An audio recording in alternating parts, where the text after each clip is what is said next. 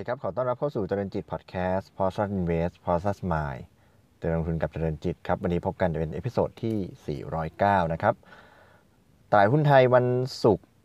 ที่6พฤศจิกายนที่ผ่านมานะครับก็หลังจากบวกต่อเนื่องมา4วันนะครับตลาดหุ้นก็มีการปรับตัวลดลงนะครับยังไม่สามารถผ่านระดับ 1,270 ไปได้นะครับก็ถือว่าปิดลบไป 4.24 จุดปิดที่ 1,260.08 จุดมูลค่าการซื้อขาย 73,524 ล้านบาทนะครับโดยทั้งกองทุนและก็ต่างชาติขายทั้งคู่นะครับต่างชาติขาย548ล้านบาทกองทุนขายเยอะครับ 2,100 ล้านบาทส่วนโบรกเกอร์กับรายย่อยซื้อนะครับโบรกเกอร์ซื้อ 1,172 ล้านบาทแล้วก็รายย่อยซื้อ 1,478 ล้านบาทนะครับตลาดหุ้นก็หลังจากที่อยู่ใน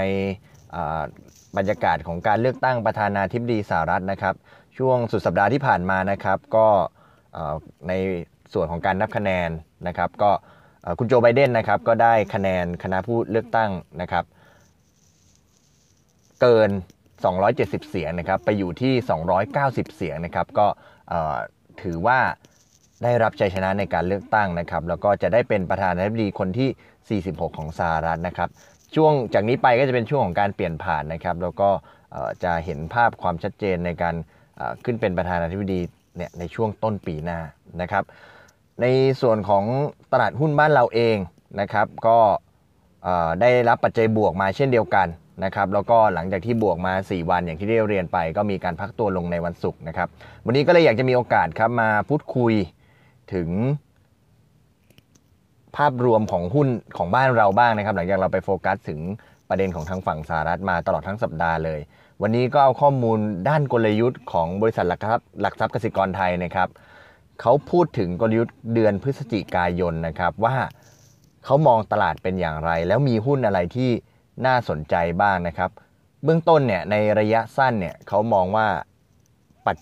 ตลาดหุ้นอาจจะเจอปัจจัยลบโดยเฉพาะถ้ารวมปัจจัยเรื่องการเมืองในประเทศเข้ามาเกี่ยวข้องนะครับบ้านเราก็ยังเห็นเรื่องของการเมืองในประเทศยังมีอยู่นะครับเรื่องของการชุมนุมหรือว่าเรื่องของข้อเรียกร้องต่างๆนะครับซึ่งในช่วงสัปดาห์ที่ผ่านมาเราอาจจะ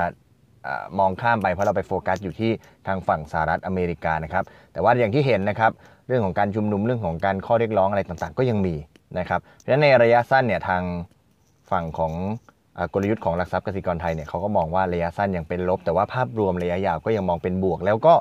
ให้เป้าหมายของเซตระยะ12เดือนก็คือมองข้ามไปปีหน้าเนี่ยอยู่ที่ 1,390 จุดนะครับทั้งนี้เนี่ยเมื่อรวมปัจจัยเรื่องของการเมืองเข้ามาเนี่ยทำให้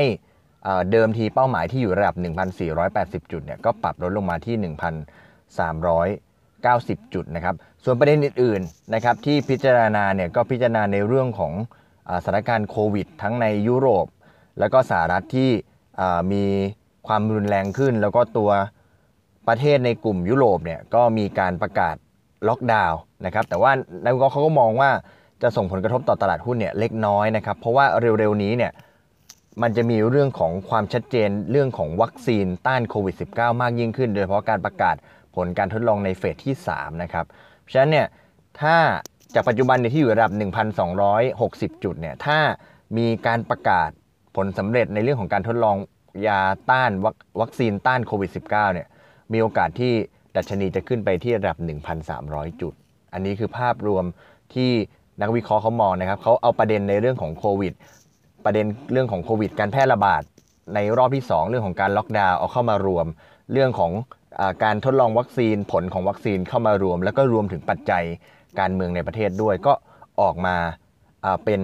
สรุปได้ว่าระยะสั้นเนี่ยมองเป็นลบแต่ว่าระยะยาวเนี่ยมองเป็นบวกทีนี้เขามีธีมหุ้นที่น่าสนใจอยู่6ธีม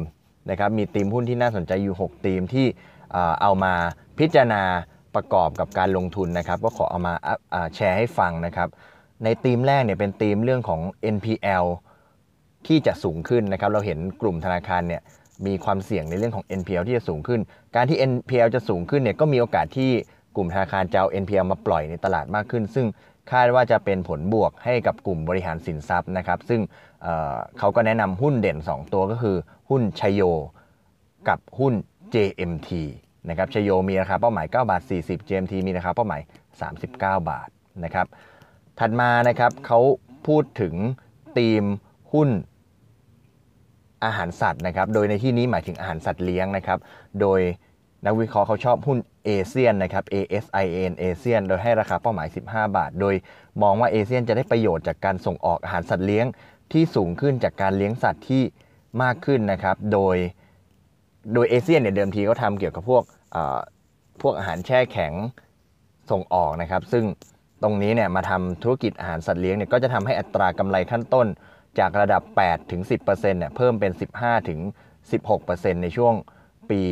63ถึงปี65นะครับก็จะส่งผลกระทบในเชิงบวกต่อผลการดำเนินงานนะครับถัดมาเป็นหุ้นที่มี Dividend Yield สูงนะครับก็นักวิเคราะห์ก็แนะนำตัว Tisco ราคาเป้าหมาย84บาทนะครับโดยมองว่า Tisco เนี่ยจะสามารถผ่าน Stress Test ของธนาคารแห่งประเทศไทยนะครับแล้วก็จะสามารถมีการจ่ายปันผลได้ในปี63โดย Tisco เนี่ยปันผลปีละครั้งนะครับถ้าตัวเลขที่นักวิเคราะห์คาดคือการจ่ายปันผล5บาทเนี่ยจะมีผลตอบแทนDividend Yield ประมาณสัก 7% นะครับก็มองว่าเป็นตัวที่น่าสนใจในแง่ของการลงทุนเอาเงินปันผลนะครับ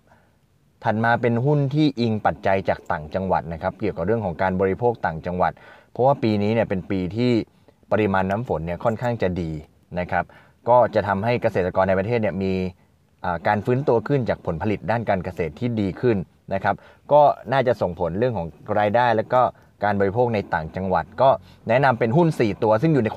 นละกลุ่มกันแต่ว่าเป็นเรื่องของการจับจ่ายใช้สอยบริโภคนะครับได้แก่หุ้น Advance นะครับราคาเป้าหมาย219บาทคาราบาวนะครับ CBG ราคาเป้าหมาย153บาท MTC นะครับเมืองไทยลีสซิ่งเป้าหมาย 64.50 บาทแล้วก็หุ้น Sabina นะครับราคาเป้าหมาย27บาทนะครับอีกกลุ่มหนึ่งที่น่าสนใจนะครับที่นักวิเคราะห์ได้แนะนำเอาไว้ก็คือเป็นเรื่องของการฟื้นตัวจากในเรื่องของการฟื้นตัวของอุตสาหกรรมรถยนต์นะครับซึ่งในไตรมาส3ที่ผ่านมาในการผลิตรถยนต์เนี่ยมีการฟื้นตัวแข็งแกร่งถึง 134% เมื่อเทียบกับไตรมาส2ที่ผ่านมานะครับแล้วก็ในไตรมาส4เนี่ยก็ยังคาดว่าจะแข็งแกร่งอยู่เพราะว่าตอนนี้เนี่ยหลังจากเราเผชิญโควิดมาในช่วงครึ่งปีแรกเนี่ยตอนนี้ธุรกิจต่างๆโดยเฉพาะธุรกิจยานยนต์เนี่ยมีการกลับมาดำเนินงานเป็นปกติแล้วนะครับแล้วก็นักวิเคราะห์คาดว่าตัวหุ้นที่น่าสนใจก็คือตัวสมบูรณ์แอดวานซ์นะครับตัวย่อ SAT ราคาเป้าหมายอยู่16บาทนักวิเคราะห์มองว่ากำไรของ SAT ปีนี้จะเพิ่มขึ้นถึง 37% นะครับในปี64ขออภัยครับกำไรในปี64จะเพิ่มขึ้นถึง 37% นะครับก็เป็นการมองภาพล่วงหน้าไปในปี64นะครับแล้วก็กลุ่มสุดท้ายนะครับที่ธีมสุดท้ายที่น่าสนใจคือธีม Yield Curve ที่มีการปรับตัวขึ้นนะครับเมื่อ yield curve ของ bond yield เนี่ยมีการปรับตัวขึ้นเนี่ยก็จะส่งผลบวกกับหุ้นที่มีการลงทุนนะครับเพราะฉะนั้นนักวิเคราะห์ก็เลยแนะนำตัวหุ้น BLA นะครับซึ่งให้ราคาเป้าหมายอยู่17บาทนะครับการที่ตอนนี้เนี่ยทางฝั่งสหรัฐอเมริกาเองหรือว่าประเทศต่างๆเองเนี่ยจะมีการจับจ่ายใช้สอยนะครับในเรื่องของเงินลงทุนมากขึ้นรวมถึงบ้านเราด้วยนะครับมีการลงทุนมากขึ้นมีการออกพันธบัตรมาใช้จ่ายมากขึ้นเนี่ยก็จะทำให้บอนด์ยิลด์มีการเพิ่มขึ้นใช่ไหมครับเพราะว่าถ้าราคาพันธบัตรอุปทานเยอะราคาลดลงบอนด์ยิลด์ก็สูงขึ้นเมื่อบอนด์ยิลด์สูงขึ้นเนี่ยก็ทำให้ยิลด์เคิร์ฟปรับตัวดีขึ้นปรับตัวสูงขึ้นนะครับตัว BLA เองซึ่งเป็นหุ้นในกลุ่มประกันเนี่ยมีเงินได้รับจากเบี้ยประกันมาสามารถเอาไปลงทุนได้เนี่ยเมื่อยิลด์สูงขึ้นผลตอบแทนที่ได้รับจากการลงทุนเนี่ยก็มากขึ้นเพราะฉะนั้นตัว BLA ก็เป็นอีกตัวหนึ่งที่น่าสนใจนะครับเพราะฉะนั้นในเดือนพฤศจิกายนนี้เนี่ยนักวิเคราะห์ก็ให้หุ้นที่น่าสนใจอยู่ทั้งหมด10ตัวนะครับขออนุญาตไล่เรียงให้ฟังอีกครั้งหนึ่งนะครับจากกลยุทธ์ของบริษัทหลักทรัพย์กสิกรไทยนะครับได้แก่หุ้นชโย JMT ASIAN Tisco Advance BG CBG MTC Sabina SAT แล้วก็ BLA นะครับก็ลองเอาไปพิจารณาการสำหรับหุ้นที่น่าสนใจลงทุนในเดือนพฤศจิกายนที่ทางหลักทรัพย์กสิกรไทยเขาได้เอามาแนะนำเอาไว้ก็เชื่อว่าน่าจะเป็นประโยชน์สำหรับทุกท่านนะครับโดยเฉพาะในช่วงนี้เนี่ยที่หลังจากเราผ่านประเด็นเรื่องของการลงทุนจากสหรัฐอเมริกามาแล้วเรื่องของการเลือกตั้งสหรัฐอะไรเสร็จหมดแล้วเรามาดูหุ้นในประเทศแล้วก็เป็นช่วงที่กำลังจะมีการประกาศงบไตรมาส3ด้วยก็ลองเอาไปประกอบกันในการตัดสินใจลงทุนเชื่อว่าน่าจะเป็นประโยชน์นะครับวันนี้ขอบคุณที่ติดตามนะครับแล้วพบกันใหม่ในเอพิโซดถัดไปวันนี้ขอบคุณและสวัสดีครับ